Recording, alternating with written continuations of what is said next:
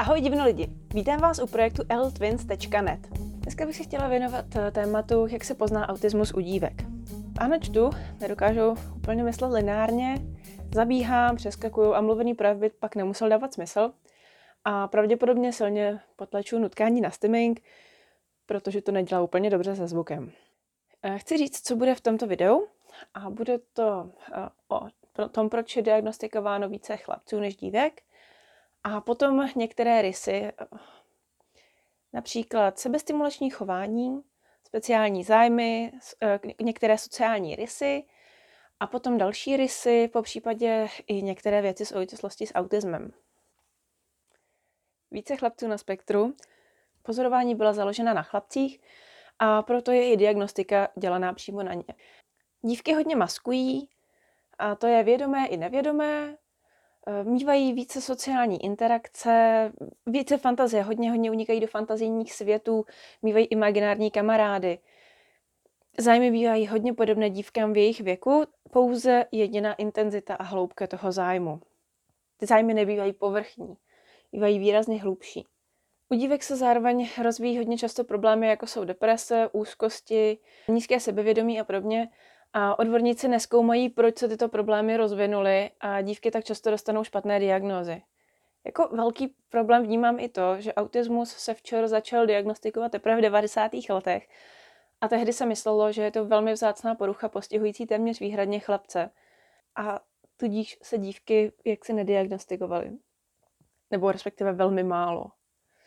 Díky absenci sociálních sítí a internetu, kdy matkám většinou chybilo jako to srovnání, které je dnes, tak uh, matky obvykle neměly pocit, že, že by bylo její dítě nějak divné či postižené a bylo pouze své, tiché, plaché, líné, hloupé, arrogantní, tvrdohlavé, cokoliv, co si tam kdo dosadil. Některé rysy. Začnu se stimulačním chováním, což je stimming. A stimming je velice důležitý pro zachování vlastního blaha a pro vyrovnávání informací. Je to nezbytná součást autismu. Může být velmi nápadný, třeba komíhání dopředu dozadu, třepání rukama, to je asi tak to, co si většina lidí představí, ale může být také prakticky neviditelný. Stimming dělají i takzvaně normální lidé, a akorát dělají ho méně často a za jiným účelem. Pro mě je to například houpání se dopředu dozadu, okusování rtů, čištění nechtů, hraní si s předměty a vlastníma rukama, hlavně cokoliv, co můžu manipulovat s něčím, bubnování prsty na svou klíční kost, žmoulání papíru, tkaníček, v podstatě cokoliv, co můžu vzít do ruky a mačkat nebo s tím nějak manipulovat, ale nedělá to zvuk. Záměrné zaostřování a rozostřování, pozorování pohybu stínů, kručení a spousta dalšího. Mám samozřejmě stimming rozdělený na veřejný a pouze do soukromí. Speciální zájmy. Jak už jsem zmiňovala, tak hlavní je intenzita toho zájmu, nikoli v jeho obsah.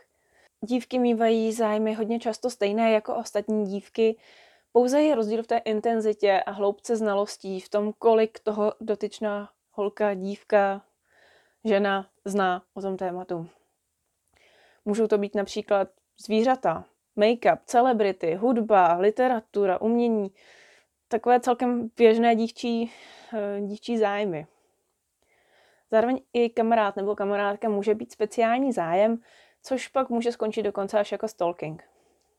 Zájmy mohou být samozřejmě i technické nebo velmi neobvyklé. Já jsem třeba sbírala pohledy, vlastně úplně všechny. Velké množství času bývá věnováno zájmu, často na úkor socializace. Zájmy se mohou často střídat, nebo mohou být i celoživotní. Moje zájmy byly v minulosti hodně koně, jiná zvířata, akvaristika, kaktusy a v současnosti to jsou hlavně kapradiny, fotografie, šperkařina, práce s vlnou. Na ukázku toho, jak ten zájem může být hluboký, tak na prvním stupni základky jsem znala desítky plemen koní, jednotlivé názvy barev, jak je od sebe poznat, charakteristiky plemen, a akorát jsem neměla až tak velký zájem chodit do stájí a o ty koně pečovat. Infodumping. To znamená mluví moc a občas i příliš málo. Může často a hodně mluvit o svých tématech bez ohledu na okolí, bez ohledu na to, jestli ho někdo poslouchá. Protože bývá hodně často problematické odhadnout, kdy přestat mluvit. dětství mě nezajímalo, co ostatní dělají, ani zda si spolu povídají. A prostě jsem přišla a začala jsem mluvit o svých tématech. Když mluví příliš málo, může to být například proto, že se dotyčná osoba ocitne mimo téma, ke kterým má co říct, nebo ví, co říct. Po případě se na otázku dá odpovědět ano, ne.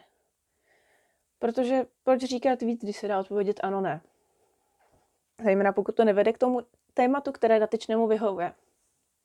Často mývají blízko k přírodě a zvířatům. Často je jednodušší naučit se komunikovat se zvířaty než s lidmi a proto autisté mohou mít blíže ke zvířatům. Navíc kontakt se zvířaty je zcela upřímný, bez jakýchkoliv pletích a faleše. Cit pro detail. I velmi malinké detaily jsou důležité a hodně podstatné.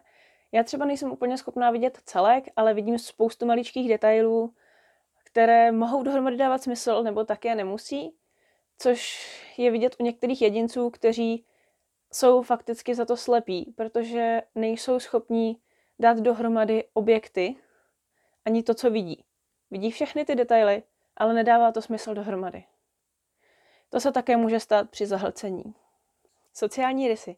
Často mývají kamarády z jiné věkové skupiny, kteří jsou výrazně mladší nebo výrazně starší, protože s mladšími dětmi dokáží sociálně udržet krok a starší lidé zase spíše tolerují jejich nedostatky a stačí jim intelektuálně. Já se většinou bavila s kluky a obvykle ještě o dost staršími, protože moji vrstevníci byli nesmírně povrchní a zajímaly věci, které mě nezajímaly. Na začátku jsem zmiňovala maskování a různé persony neboli role, což vede pouze k vyčerpání a ztrátě vlastní osobnosti. Nelze je proto udržet trvale. Je to extrémně energeticky náročné a je to trochu jako žonglování s 20 ostrými dýkami. Může být vědomé i nevědomé, je to vlastně, je to role. Představte si jít ven v tom nejnepohodlnějším oblečení, co máte, a celou dobu venku hrát, že jste někdo kompletně jiný. Ne trošičku, kompletně jiný. Obvykle je to skrývání stemmingu, kopírování okolí, koukání mezi oči, ne do očí, po případě na ucho nebo do čelo, či na nos. Je to hodně náročné hlavně proto, že je nutné přemýšlet nad vším, co všechno je třeba udělat, jak dotyčný má vypadat, aby působil správně a normálně, co říkat, a zároveň vyhodnocovat, co říká ten druhý, a nejenom co říká, ale i jak se tváří, jak vypadá, jaký má postoj, jaký má tón hlasu a ještě co se děje v okolí. Což je opravdu hrozně moc informací. Vzhled. Obvykle bývá nezájem o vzhled nebo naopak příliš intenzivní zájem o vzhled. Často bývá s tím spojený unikátní styl. Pro mě to je cyberpunk, cybergod, steampunk, god a další některé alternativní styly a mám hodně ráda barvy. Oblékání bývá hodně často kvůli pohodlnosti, ne kvůli tomu, jak to vypadá. A pro mě to je, že ačkoliv se mi líbily některé styly, tak jsem je nedokázala nosit, protože prostě jsou nepohodlné. Spousta věcí, jako je česání, mytí se, holení, podprsenky, deodoranty, buď dotyčný lidé eh, nezvládají, anebo prostě nevidíme moc důvod, proč to dělat, ale většina z nás to dělá. Zároveň, když chci dobře vypadat, tak je to potom fakt perfekcionismus. LGBTQ+. Hodně lidí spadá do téhleté skupiny, protože se nebojí být tím, kým jsou a otevřeně to přiznat. Další rysy můžou být silná představivost, takže úniky do fantazie, zejména ve školce a na prvním stupni jsem měla některé své fantazijní světy a do nich jsem utíkala. Ve spoustě z nich jsem měla imaginární kamarády, obvykle to byly koně, pegasové, jednorožci a s nimi jsem mohla telepaticky komunikovat. Ostatní mluví za ně. Mohou nechávat ostatní mluvit za sebe, Zejména, když chci něco sdělit, ale necítím se na to, tak nechám ostatní to udělat za mě. Může být velmi nízká frustrační tolerance, což vede k meltdownům nad věcmi, které by v dané věci měly být už zvládané. A u mě to je, když jsem sama, tak se prostě jenom vsteknu, chce se mi brečet, dám si pauzu a pak pokračuju dál v tom samém úkolu, zase se k tomu vrátím. Častá bývá dětinskost a naivita, takže sociální neskaženost, naivita. A já třeba neznám spoustu pojmů z populární kultury, ale za to znám vědeckou kulturu. Velmi dlouho jsem neznala třeba zprostá slova. Jsem ochotná dělat věci, které většina lidí nechce dělat, nebo se jenom bojí, že někdo bude soudit. Bandu lidí jsem takhle přesvědčila o tom, že je strašně super jít skákat do závěje a nakonec skákali všichni. Po případě jsem lidi přesvědčila o tom, že jít na skákací hrad je super a proč se tam bojí jít se svými dětmi. Takzvaná nefunkční hra. Někdo přišel s pojmem, který totálně popírá hru samotnou a je to totální nepochopení autistické hry. Například prohlížení hračky, manipulace s hračkou. Přitom dochází k rozvíjení úžasných fantazijních světů. Fantazie, která není realizovatelná za pomoci pokoje a těch několika kousků plastu nebo dřeva nebo z čeho jsou ty hračky vyrobené. Potom předměty, které nejsou určeny jako hračky. Pro mě to nejčastěji byly listy a další přírodniny, kdy každý list byl vlastně drak nebo nějaké zvířátko, které létalo a já jsem měla celé příběhy vlastně a stačilo mi to. Organizování hraček a vymýšlení, který systém organizace je ten nejlepší a podle kterých kritérií ty hračky řadit nebo ty předměty. Budou se řadit podle oblíbenosti, barvy, velikosti, účelu nebo dokonce podle více kritérií naraz. Často jsou oblíbení plišáci, a to až do poměrně vysokého věku, kdy plišáci bývají vnímány jako živé objekty. Systematizace, která je vidět už v té hře, to znamená touha systematizovat a organizovat, podle jakého klíče uspořádávám třeba tuto hromadu předmětů. Několikrát jsem přirovnávala takhle knihy v knihovničce, jsou seřazené dle tématu a velikosti kvůli policím. Svět potom vlastně mám jakoby pod kontrolou a nic mě v tomhle místě nepřekvapí. Je to takový ten záchytný bod, tak je to estetické a příjemné. Následující rysy nejsou přímo rysy autismu a mohou se vyskytovat i samostatně. Například prosopagnózia, což je nevidění obličejů. Já vidím, že ten obličej přede mnou má nos, oči, ústa, všechny součásti, ale v mojí hlavě je ten obličej vždycky tak jako spíš rozmazaný flek.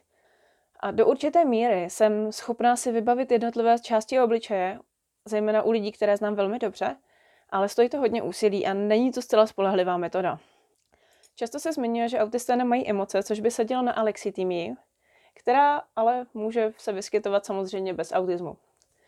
Kdy se jedná o problematické rozeznávání vlastních emocí, to nemusí nutně znamenat, že dotyčný emoce nemá. Dotyčný emoce může mít a velice silné. Akorát ty nedokáže správně identifikovat a rozeznat. K tomu se zároveň může vázat i hyperempatie u některých lidí, kteří vyloženě fyzicky cítí něčí emoce. Hodně častá bývá hypersenzitivita, to je obvykle věc, se kterou má nejvíc lidí výrazné a viditelné problémy. Hypersenzitivita se nemusí vyskytovat u autismu pouze. Může být i zcela zvlášť bez autismu. Některé smyslové podněty mohou být až bolestivé, protože jsou příliš intenzivní a zahlcují mozek absolutně. Pro mě třeba to, co je bolestivé, je dotyk ledovým předmětem na kůži, hyposenzitivita. Naopak některé podněty nejsou vnímány vůbec nebo málo. Třeba můj čich je v podstatě mrtvý. Spoustu věcí necítím. Hodně častá bývá také exekutivní dysfunkce, což eh, znamená, že je problém vykonávat běžné záležitosti a velký problém bývá například s úklidem, což je neustálý souboj a sklony k prokrastinaci, chorobné odkládání úkolů. To je ode mne asi všechno. A pokud máte ještě nějaké dotazy, tak je ráda zodpovím. Nebo pokusím se je zodpovědět. To, co je opravdu důležité vědět, nemluvím za všechny autisty, stejně jako nemůžu mluvit za všechny ženy. A ne, opravdu nejsem jako vaše dítě, protože já jsem dospělá žena.